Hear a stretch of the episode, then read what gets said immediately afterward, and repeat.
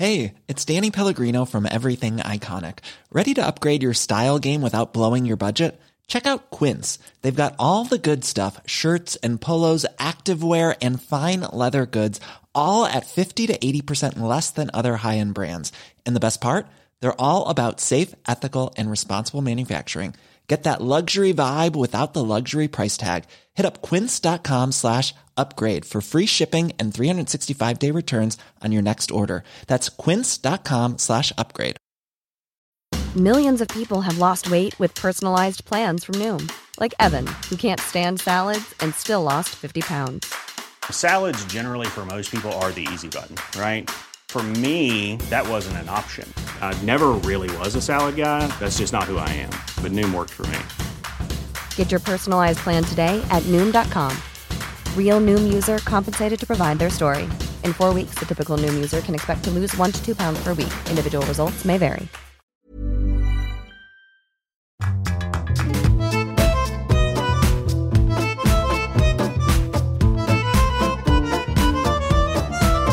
Hello there, ahoy, welcome along to a brand new episode of Writer's Routine. This week, chatting to Ellen Alpsten. Uh, she's worked as a producer and presenter on the telly. She's won big short story competitions and she's got a brand new book out. Uh, her second called The Tsarina's Daughter, which is based on Catherine I of Russia's daughter, Elizabeth. Uh, we talk about blending historical fiction with fact. Also, you can get some inspiration with her publication story. And talking about publication, she reveals why that was such a big deal for her and how it completely changed the way that she writes. Once you have an agent and a publisher throwing time at you, the author, is the one thing that makes a difference between um, success and not being noticed because it is just so easy for an author, however talented, however gifted, however hardworking, for their work to slip through the cracks. There is more with Ellen Alpsten in this week's Writer's Routine.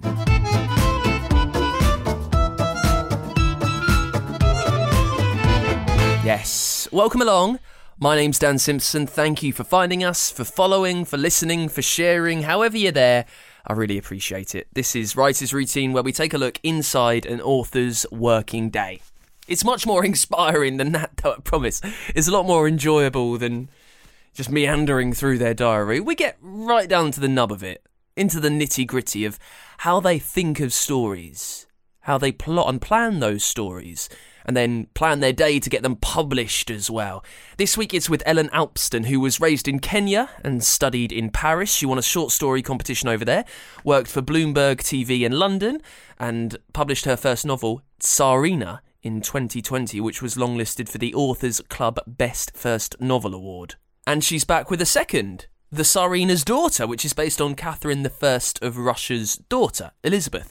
Now, that's not Catherine the Great. Uh, it was uh, there was Catherine II, who was Catherine the Great. This is Catherine I's daughter. So it's about 30 years or so after that? Before that. Yeah, Catherine I was about 30 years or so before Catherine the Great. There we go. I've got completely confused in my 18th century Russia there, so please forgive me. We talk about research and blending fiction and fact means she needs to get those facts spot on. Uh, where does she turn to to learn about 18th century Russia? How does she know what to research next? Also, how does she blend the fact and the fiction and do it in a brilliant, really poetic way? You can hear how much she plans and plots, and you've got the story of how her story got published and what she teaches when she educates in creative writing. It's all on the way in Writer's Routine. We jump into it as always with what Ellen sees around her in the place where she sits down to write. The moment I am sitting in my study and I have a beautiful old writing desk, which is a secretaire which formerly belonged to the British ambassador to the Ottoman court, so the High Porte of Constantinople. Um, it has many beautiful things, very, very tricky of character. Um, so I have to treat it with great care, and really only I am allowed to sit here. If I turn around, I see stacks of my books, and especially the Tsarina's daughter how did this come into your possession? This this fantastic relic from the Ottoman Empire. Um, I grew up in the African highlands, and Kenya was a place that attracted, in former times, very many British families of uh, you know, high birth. A lot of aristocrats went there. And often the descendants chose not to stay. And when they left, they actually sold off a lot of their beautiful furniture. So I believe my father acquired it one of these house sales amongst many other beautiful antiques and actually offered it to me as a very, very beautiful wedding present. So just you've got this stunning desk which you need to keep in pretty immaculate condition. What's on top of it? What what things have you got? What little trinkets for writing do you have just on the surface of your desk? I've got fantastic photos above all. There's actually a father, a picture of my father when he went hunting in northern Africa, and he um, bumped into a group of Samburu ladies, and just by chance, and he's sort of spanning his arms, holding them, and just by chance, these ladies form like a pyramid of human age. So you've got a young girl of perhaps 11, and then you know there might be a 25 year old, a 45 year old, and then you have a really old lady. Um, so I love this image. Other than, than that, there is my diploma from my French university to remind myself every day. Yes, at some point I actually did go to university and didn't manage to finish something, and just more family pictures. You know, everything that keeps me happy and that reminds me of the love that surrounds me. There's a lot of inspiration there. Your books being set in the past. Uh, I would imagine takes quite a lot of research. Is there anything practical around you for your writing, research books, maybe, and your planning materials, a big timeline, a big spreadsheet somewhere? Behind me, see shelves and shelves upon books about Russia because I think I did research for about a year before I dared to write the first word of Tsarina, my erstwhile debut that was published last year and that is now out in uh, paperback. So I read everything. I read Gogol, Dostoevsky, Tolstoy. I watched Russian movies, Russian art, Battleship Potemkin. I read Russian fairy tales because nothing allows you so much to dive into a people's imaginary as reading their fairy tales. And I love it how in the end, you know, the, the storyteller always has a beard and always his beard drips with honey. So it says, please reward the storytellers. So already in old Russia, authors were poor and had to implicitly ask for money. And of course, I went to a lot of original source materials. You had the letters of the foreign envoys at the court at St. Petersburg in Moscow which are hugely revelatory, and especially a travel diary by a German merchant who was one of the first foreigners, because Russia was a very closed country in the 17th century that um, implicitly distrusted everything that was foreign. So there was this German travel merchant who visited the court of um, the father of Peter the Great, and who said, "My God, these people are no better than animals." That was his conclusion.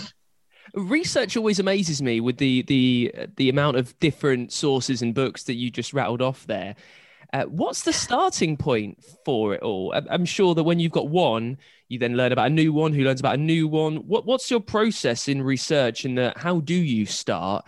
And then how do you figure out other books that you need to research with? Absolutely. I tell you what, life would be much easier. I'm probably a happier person if I never looked at the footnotes and the asterisks in any of the books. Well, it all started actually when I was 13 and I plundered my um, parents' library and I came across a book called Germans and Russians, which dealt with that millennial love hate and the fascination of these two people for each other. Because if you think about it, no other two people have suffered so much in history under their political regimes. Perhaps the Chinese, there might be um, uh, sort of the third, the third uh, star in that um, in that constellation, and still have such an innate understanding for beauty and tragedy, especially in, in, in their creation. And so in that book, one chapter was devoted to um, the later Catherine I, my Tsarina, who was born as an illiterate serf out of wedlock. So every card in the world was stacked against her. And then just through her wit, her cunning, her courage, yes, her sex appeal, because how else do you rise through the ranks as a woman in the 17th, 18th century? Um, rose to being the first reigning empress of Russia ever. And Russia was at the time the world's largest and wealthiest realm. But it's not only her Cinderella story uh, it's also the transformation of Russia from the from from a backward nation to the beginnings of the superpower we know today. So I was immediately gripped, and already then I remember sort of looked at the back of the book to see sort of to to read more, and it was already then that I noticed that there was no other book ever written about her, and actually subsequently about her daughter, whom the Tsarina's daughter deals with. So both these books are the first novels ever about the astonishing rise of my leading ladies, my girls, as I call them. It, it takes quite a while then. Like if, if you first uh, get enamored with uh, this aspect of, of, of Russia when you're kind of 16 or so, why why the amount of time before you you publish Tsarina? I think you need a certain maturity to write. And it was really only when I had that maturity to really write and to launch this massive endeavor to get published. Because I think everybody who's tried to get an agent, everybody who's tried to finish a draft of a manuscript until it is good enough to actually show to somebody. Because if you think about it, artistically, getting published is the hardest thing. It takes three minutes to listen to your song. It takes three seconds to look at a painting. But to convince somebody to actually read your 650 page tome about a forgotten Russian empress, well, happy birthday, it might take a while. Um, so it took me just actually time to get there. James Patterson says before his first word was published, he had written a million other words. And Philip Roth says you only write well when your bones start to rattle. So I'm not quite there yet. My bones don't rattle yet. But yes, it, it does take a lot of time. And equally, on the other side as well, once you have an agent and a publisher, throwing time at you, the author, is the one thing that makes a difference between um, success and not being noticed because it is just so easy for an author, however talented, however gifted, however hardworking, for their work to slip through the cracks. And that's why I'm, I'm so grateful for all the attention and all the interest that my books get because I, I know very well how it can be otherwise. Well, the last one and a half years have sort of blurred the lines, I think, for all of us between private and public life through lockdown because we didn't have that clear distinction anymore. And some, I mean, the kitchen might become the study. Normally, I'd start sort of at 9.30, you know, I've done the school run, I make myself my little coffee. so this is my luxury. So I'm an instant girl. I can't be bothered to faff about with a coffee machine mm. uh, on, on, on a weekday. Um, and then it's, it's emails, unfortunately, which puts me sort of in into a, a practice practical field and it's mostly actually 10 30 11 until I get to to start writing. I somehow don't manage the other way around if I know that the emails are lurking in the corner. And then I try to do 2,000 page, 2,000 words a day. 2,000 pages would be nice. 2,000 words a day. Um, that's kind of a chapter, six, seven pages. I like to keep the chapters short. I'd like my reader to think, you know, I, I imagine him in the evening in bed holding my book and saying, oh, I can read another chapter. Because it's like that, that you have that page turner effect. So mostly I try to do a chapter a day. When I open up, I look at what I've done the day before. And I normally actually don't know what what you know how exactly i will continue. But when i look at my work from the day before it's almost as if a lid is opening and then the flow comes and it's an absolutely wonderful feeling.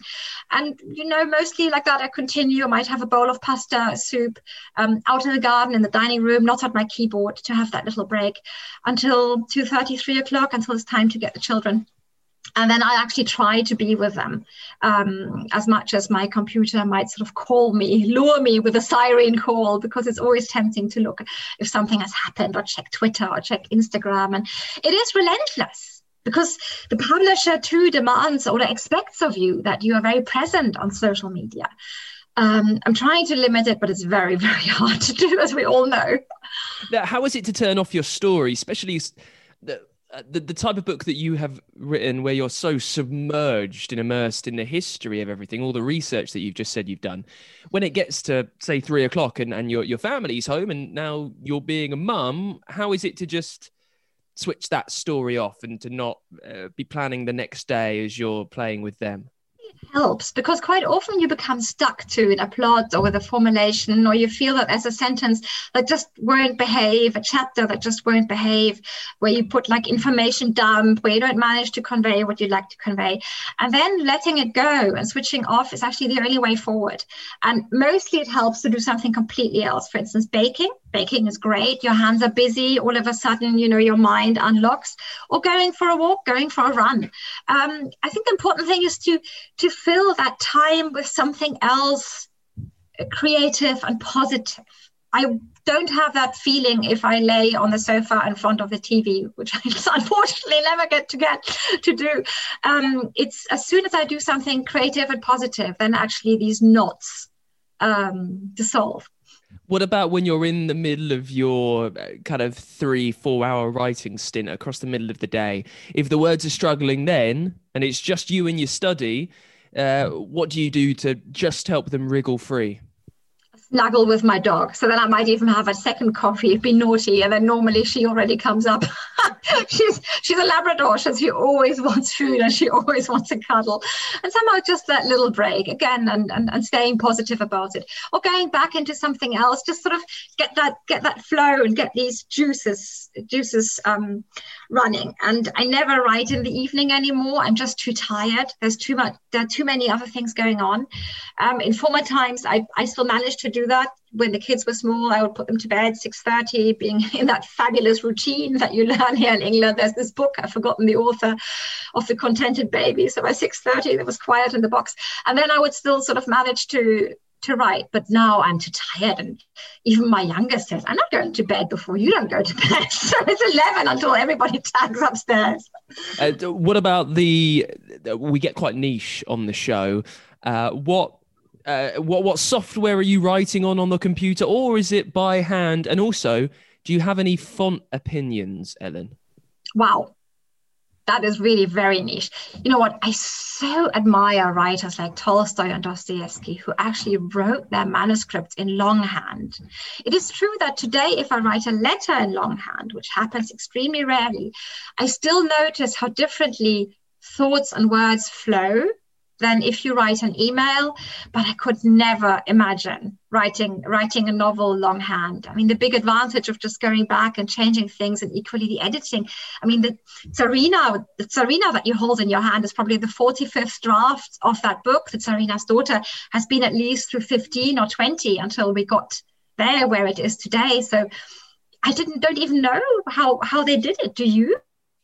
I did they know. do like the whole thing and you no, I, I, don't know. I've, spoke, I've spoken to some authors that like to try and get the very first draft down uh, with their hands because uh, then they, they see then the act of getting it onto the screen as as some form of cleaning up process. When when you're having you know 20 20 plus drafts, what's changing? Uh, from your memory between like the 18th and the 19th draft what what are you still tweaking there um, mostly, I, I work very closely with my agent, my editor, and I respect their their opinion hugely. And I try to tuck away all vanity because only one thing counts and that's having the best book in the end.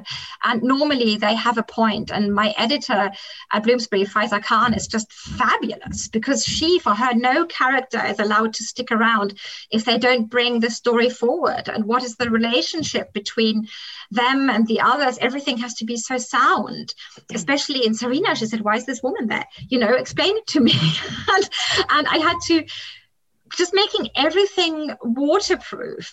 And of course quite often the language. English is not my first language. I'm, I'm writing in a foreign language which for an author words are our tool is massive. So there's always a little bit of insecurity about that. Um, people say perhaps it was a critique perhaps it's a compliment that my style of writing is emotionally amped up I think emotions make us human. I want emotions in a book, so I write about emotions, but it is possible to go overboard. so I try not to. Um, so these are small things, bigger things, smaller things that can be tweaked in editing. Um, but as you said, so my PC is completely box standard. I've left the Apple empire many, many years ago. And now I think I just have a little HP that was uh, put it at Curry's really. Mm-hmm. Um, font uh, always Times New Roman and always standard. 12 double spaced. Um, somehow i find that's easy to read. It's acceptable. My emails are in calibri light. Uh, but uh, other than that sorry to be of not more help. With with your with your editing you mentioned that your editor is is quite ruthless and honest in that why is this character here? Uh, when when you hear that when you've submitted one your your manuscript and and suddenly you're told that this whole character is completely useless. how do you even start? Because uh, uh yeah. you know, a character influence is more than one page. It's it's not as simple as cutting out one line. How do you at all kind of go about taking away one of the cards, but making sure the whole house doesn't crumble?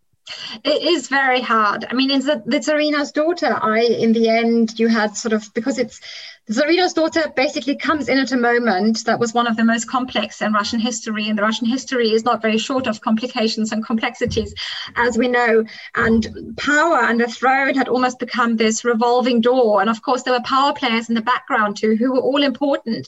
But there, my agent just said, look, I'm just, and, and all these names, you know, it takes a while to get into the Russian naming system. Um, so in the end, I bundled two characters into one.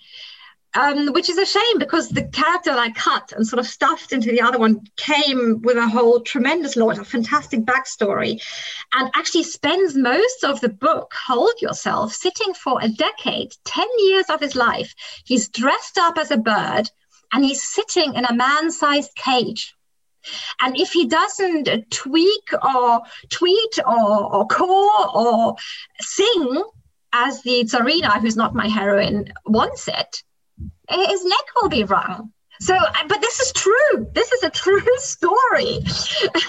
and equally, he was the groom in the famous ice wedding that the same Tsarina staged, where she had elephants brought in from Persia, who, um, you know, in the middle of the Russian winter, stopped up over the frozen Neva. So incredible.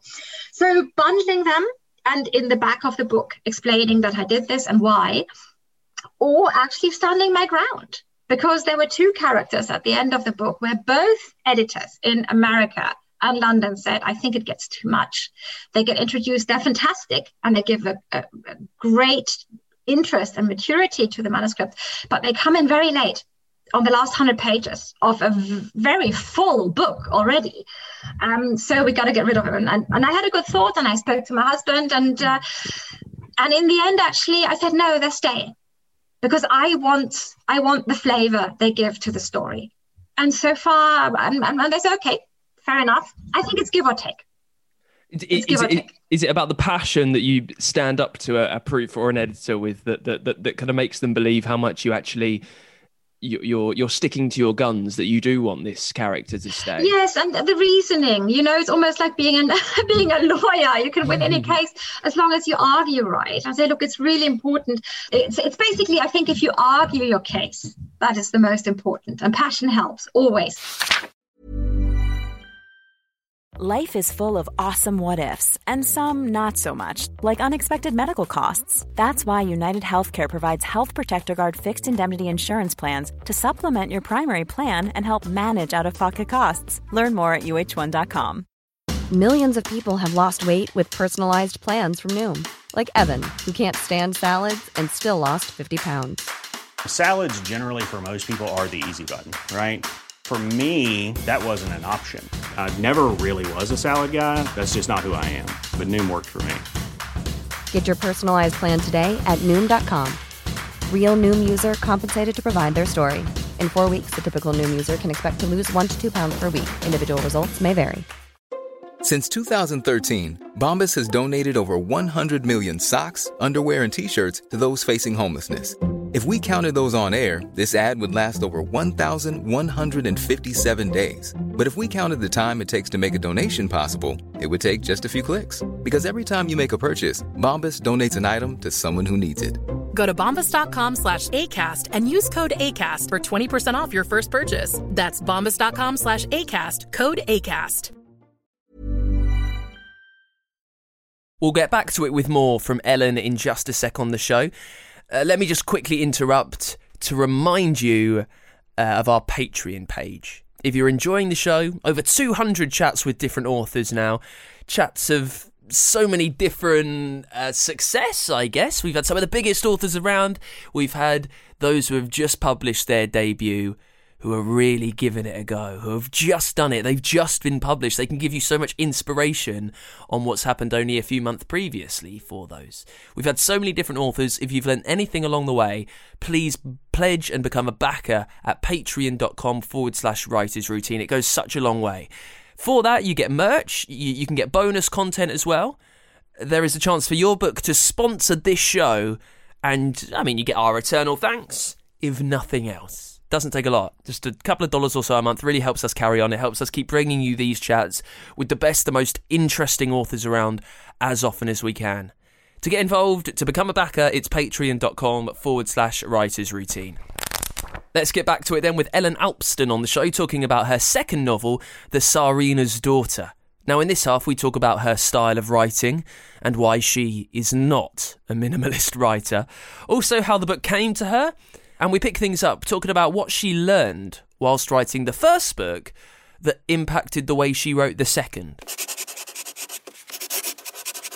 Was definitely still more insecure writing Tsarina in, in English because I, I was more aware that it was my second language.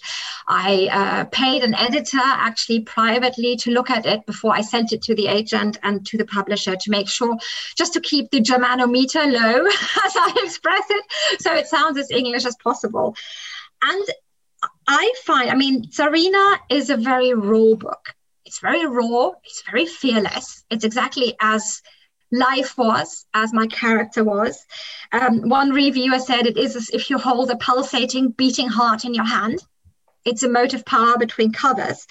Um, it is less of a planned, structured novel, but still you have the red line. It's somebody said it's not an easy read, but it's an absolute page turner. But I did not sit down and sort of plan how the characters come in or how to weigh things. It, that sort of happened. It's probably the, the, the debut, the magic of a debut. Whilst for Tsarina's daughter, which is a softer book, um, it is much more weighed and measured and why does this character come in and why is there this little hint or a little red herring um, so it is a much more planned novel and now i'm writing the third book in this planned series of four and um, it's definitely i know exactly now what i'm doing when i'm introducing a certain character there or i'm dropping a little hint in a conversation. So is it is it better? Is it worse? I don't know. But you certainly grow as a novelist and as a storyteller. We we spoke about the the time between you having this idea and you finally getting it published. A lot of people listening to the show uh, won't quite be at the published level yet. They'll be sending out, you know, manuscripts. They'll be sending out pushing emails. Um, so just just talk us through how, how it finally happened for you, Ellen. How how you managed to get someone to publish it, and a very good publisher, by your own words, that does push your books quite high. I think research is crucial. Really, be absolutely sure where your book fits or your project, your manuscript, and already with the agent you know don't send your your sci-fi to an agent for cookbooks but people do that. So you have to do your research. Just compare your book. Go go to your local bookstore. Go to waterstones. Go online if you must and see what is out there that is similar in the genre to what you are writing.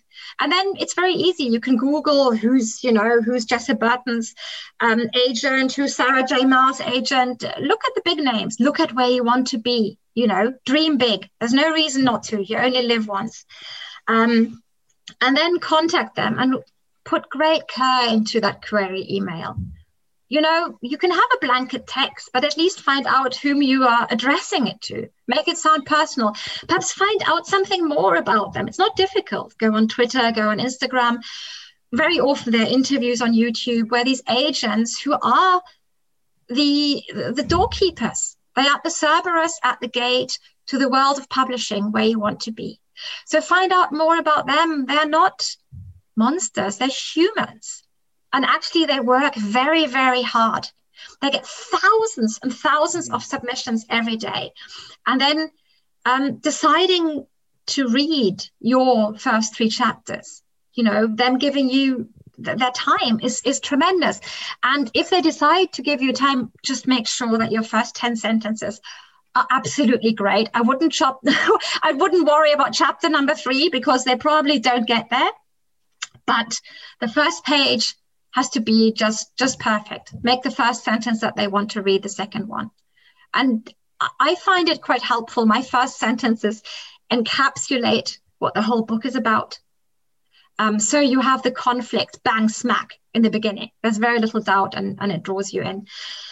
and then you have to trust your agent. It might take a long time. I mean, once I got signed up um, at Curtis Brown, which is a very good agency, and I had actually, had a good number of rejections for Tsarina. One agent saying, "Oh, we love the Tudors, but everything uh, that happens in the steppe is really not that interesting for us."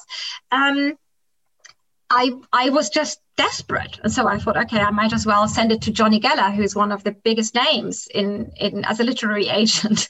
and then there was three days silence, I thought, ooh, perhaps not the best idea. Um, and on Valentine's Day in the morning, a heron settled in my garden. And I just looked at that bird and I thought, okay, today something good is to happen. And in the evening at 10 o'clock, my phone went bing, and it was um, it was Jonny Geller's agent saying Jonny loved what he read, and, and would you send more? And two weeks later, I had signed a contract, but then it was another year until they actually offered the book because it somehow was never the right moment. It was not quite there yet. So you have to trust them too. It will happen once they take you on. It's it's their livelihood as much as yours. Sorry, that was a long answer. No, no, no, no, no. An, an absolutely amazing answer. Uh, listen, you with with with the new one. Uh, this is Tsarina's daughter. You, you've spoken about the massive amounts of research that you've done for this, and also that this one was more planned than Tsarina was. When you've done all the research, how are you figuring out what form this story will take? What will happen then? How are you uh, deciding what your plot is going to be, beat by beat by beat? I have a fairly classic structure in these two novels, and I'm actually applying the third, the same structure to the third novel, so it stays recognizable and the readers recognize my voice because a writer has a voice as much as a singer or a painter has. Um, for me, it's finding mostly the moment that that moment of conflict. You know, that first line, as I said, that moment that will draw the reader into my story and into my world. So, that is the big thing. And I think that moment sometimes in the research can be a very small, it can be a sentence that you find somewhere in a book and you think, hang on, oh, that's really interesting. And then from that moment, you build, I have a prologue. So I almost have like a bridge structure. I've got the prologue, the epilogue, and Tsarina is so big that it even returns to that moment of prologue and epilogue with, within the story. And the story flows underneath like a river. And it's, it's, it's, it's difficult because you mustn't give spoilers because you're moving between two timelines and you shouldn't give spoilers. But it's lovely, it's classic. I also write in first person, which a lot of people don't like. They like to be omniscient as, as a storyteller. But for me, that means too that I can completely slip into my heroine skins.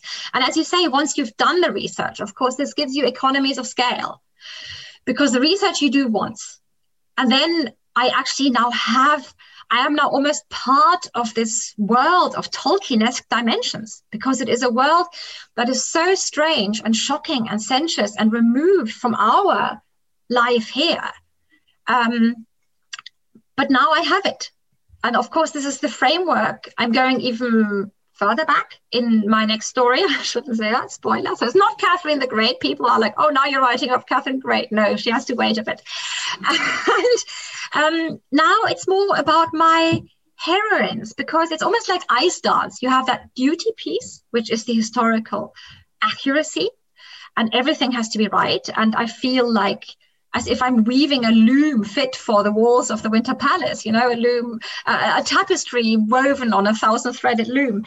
And um, in that piece of duty, that framework, I have my girls you know and i like them to be actually like modern women and asking myself the question what was it really like so this is sort of the framework i'm i'm, I'm trying to do my magic on my, my my art on well, how much of that framework of that tapestry do you know right at the start so before you write that very first sentence how much of the whole story that you're going to write do you know um, I know now for the third novel, I know it all. But that comes because I have been uh, working on a huge TV treatment for the whole series.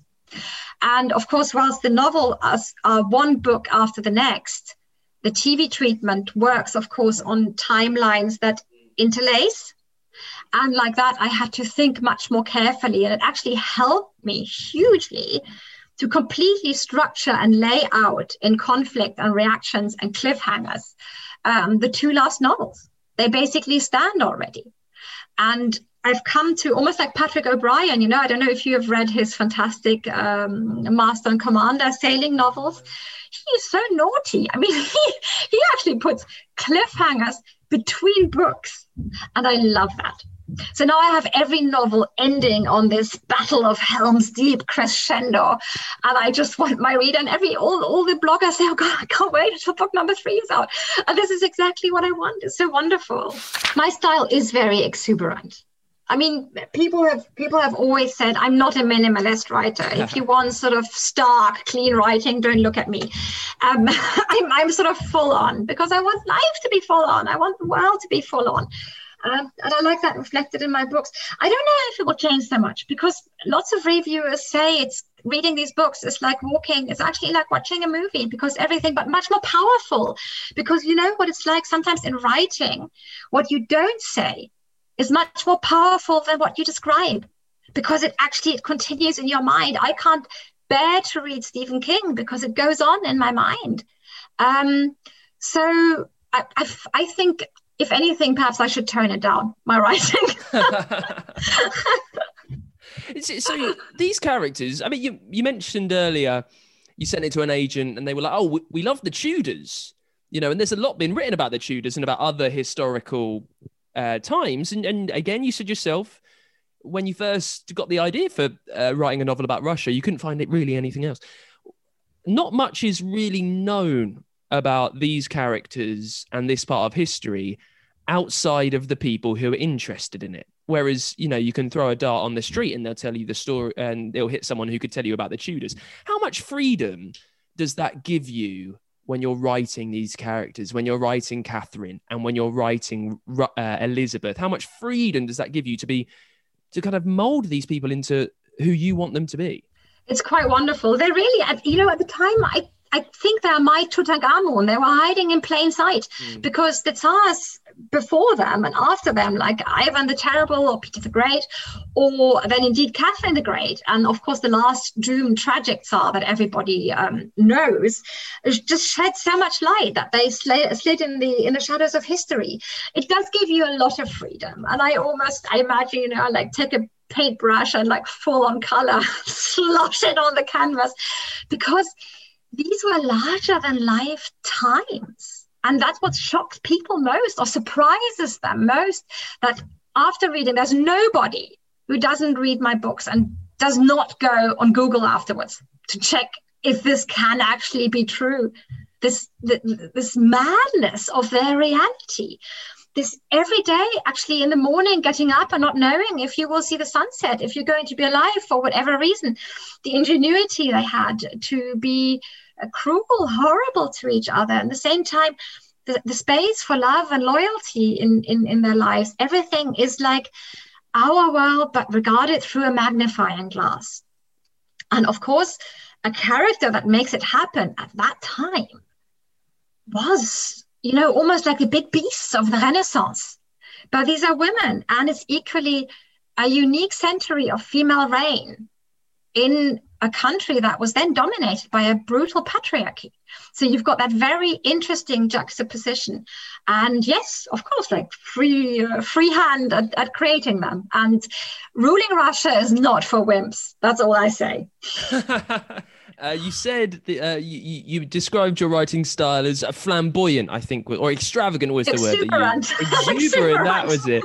That exuberant. Um, how much thought do you give to the next word that's coming? Does it have to serve a purpose? You know, if I speak to a crime author or a thriller, kind of the next word is just to get them through the story. Whereas if you're writing with some exuberance as you describe it, what does the next word have to be when you write it there?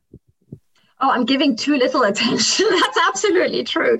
Because i'm able i'm i sort of i think that's sort of a germanic um, heritage that my sentences can get quite long. And i actually in, a, in then in the edit i have to force myself to place more full stops. I also love colons and semicolons which absolutely makes my especially my american copy editor despair. Yeah. um, sort of linking these sentences without full stops. And sometimes in descriptions um, I love this power of three that you give you know, three things the that the air is thick, soupy, and golden, or something. You know, I like these this power of three, and of course the sentences build up quite quickly. Um, I probably give it too little thought, and there are many many similes in the first um, in the first draft. But then I love writers. I love, for instance, Circe by Madeline Miller, who is very big on similes, and as long as they're well chosen and meta- metaphors. Um, you know, no harm. it's amazing that you've that you've considered that so much. Like you know that you enjoy a, a good simile and a metaphor that you like the rules of three, and you can quote other authors that you enjoy that. It's like when you're writing, how much of that is considered? If, if you're thinking, you know what, I love a simile, I'm going to stick one down. It's not considered, and I think this is how I admire writers who do their, I have to be very careful here, I don't tread on anybody's toes. Um, I admire writers who do their MA in creative writing. I think there are many ways, many methods to madness, many ways of learning to write, how to structure a novel, how to keep your plot together. When I read a novel from a writer who's done an MA in creative writing, I mostly can see that in their writing because it's very careful and very measured in a way. My writing is not careful and is not measured, and I don't want it to be ever. I want my writing to come from deep inside of me.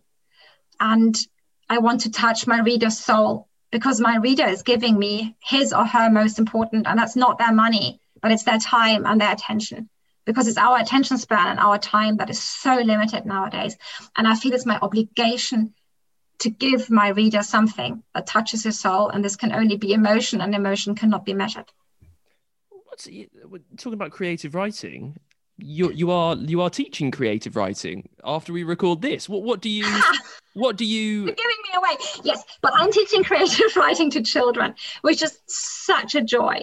Um, I'm here at a local school twice a week, and these kids are just so talented. Is sometimes it pulls my socks off. I mean, it's fantastic how they. There's one child, she just has this knack for the first sentence. It's fantastic. I immediately want to know more. What we were doing as an end of term um, job was writing all of these interactive stories, mm. but without computer. So it's quite, their desks are covered with 10, 20 different sheets. And if you open the door, this happens. And if you go backwards, that happens. So where they can choose their say and actually see how many stories are hidden in one. You know, you go out of the airport, either you take, you go to the hotel, or your handbag gets stolen and you run after the thief. So you've got two completely different stories and they love they love the, the, the after school club so that's where I'm staying. But I'm actually planning, and I should be, that's why I I should be careful. I am thinking of actually doing a PhD in creative writing myself. So why, I might why, eat my words. Why, why, why are you thinking that? Why, why, why do you need the PhD? Um, because I have further plans going into history, television. Um, I used to work as a as a TV anchor, so i mean you know why not delve on that on that experience and take it further? And i just feel perhaps that gives my interest in the period sort of that extra credibility that you do need. I'm not an historian but definitely you know it, it will give you that depth and that credibility you need to go further can't just fluke it anymore at some point uh, now lastly you, you mentioned you're, you you've got four books in the, this Tsarina series. You've immersed yourself so much in in in this very specific part of of history of Russia at this time. You've kind of touched on it with what you just said. Uh, when those four books are up, what else would you like to dive into for a novel? Where else would you like to submerge yourself? I have one more novel subject already written out as a as an outline, which I sent to my agent, which is a more literary novel, but which is equally linked to that world of, of Baroque Russia. Um, I sent her several outlines actually, and all in all, I've got material for seven Romanov women novels. But the Tsarina series is going to be a quartet. Um, and then, you know, I've I've been very lucky in my life. I've I've lived on different continents and different countries. I've tried to absorb as much as I could of cultures and characters being very porous and kind of digesting it for myself and trying to give that back in, on onto the pages. So um, I'm working actually mentally on a huge series of at least um, 10 books, which could be like a founding myth of Europe, but I can't say more at the moment.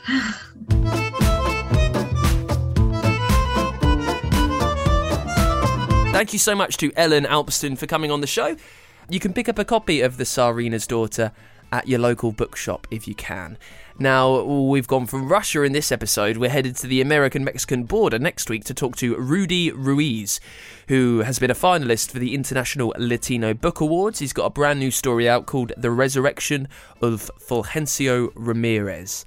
It's a fascinating chat with someone who has used his story of uh, being an immig- coming from an immigrant family over in America and Texas. He's used that to tell a fantastic tale uh, that, that, really brings a different culture vividly to the fore. It's a really gripping story. Uh, you can hear more about that next week with Rudy Ruiz on the show. In the meantime, if you can, rate us on the Apple Podcast Store. If that's how you listen, you can follow us on Twitter. We are at WritersPod there. And you can get in touch with the show at writersroutine.com. Have a thought about becoming a backer over at patreon.com forward slash writers routine. And I'll see you next week with Rudy Ruiz on Writers Routine. Until then, bye.